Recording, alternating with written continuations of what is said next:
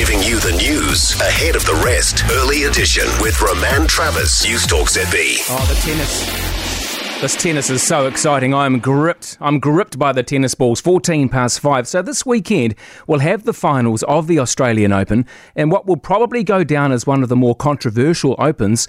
The women's final will see the Aussie favourite Ash Barty take on Danielle Collins. While the men's in their semi finals, they're on today with all four finalists looking to make history.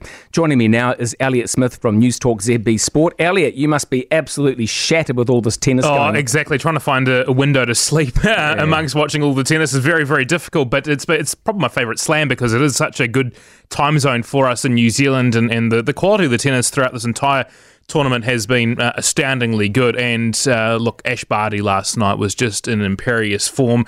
Needed only 62 minutes to advance to her first Australian Open final.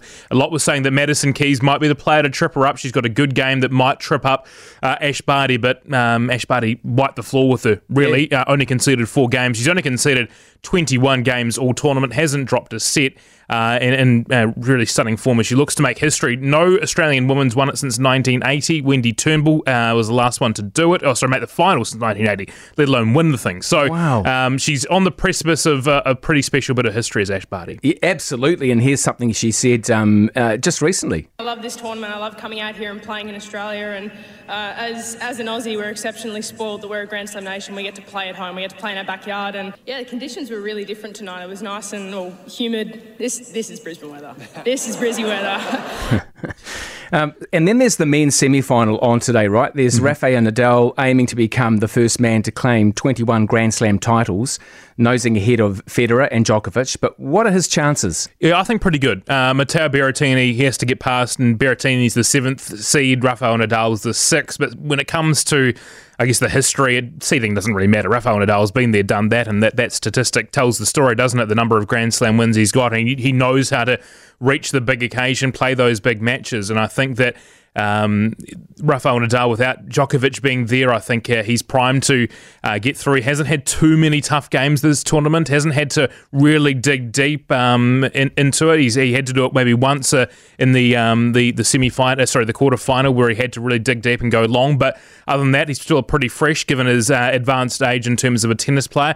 The other Grand Slam uh, semi final, we've got um, Medvedev and, and Tsitsipas tonight. But I, I think Nadal will get through in that certainly in that first one, which I think is 4:30 our time this afternoon. Okay, it has been a successful Open for the Aussies with an all Aussie final in the men's doubles, but Nick Kyrgios has fired back at the Kiwi Michael Venus for his salty comments. Yeah, you remember after uh, their, their quarter final match the other day, there was a bit of back and forth, and um, Michael Venus spoke to TVNZ and said that um, Nick Kyrgios was an absolute knob. Um, and Kyrgios is the, this is the first time he was asked about it yesterday uh, and, and, spoke about it um, and, and, responded. And I think we've got the audio, have we, there, um, to, to, to how Nick responded to that. Let's have a listen. As for Michael Venus, I'm not going to destroy him in this media conference room right now, but Zeballos and Granollers are great singles players. They've had great careers, and you know I respect them a lot more than I respect Michael Venus. You're not losing a match and then getting salty about it afterwards. Elliot, so how do you think the Australian Open will be remembered this year?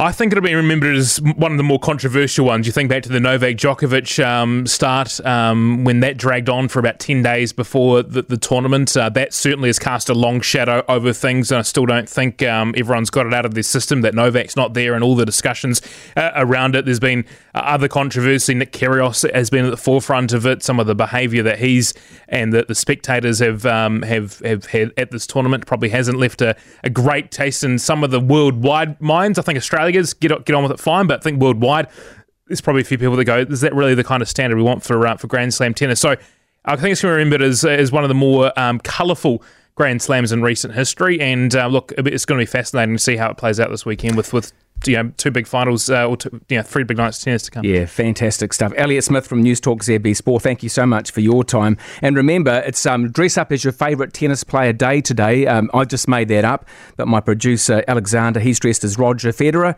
and I've dressed as John McEnroe, and no one else seemed to get into it. Don't know why.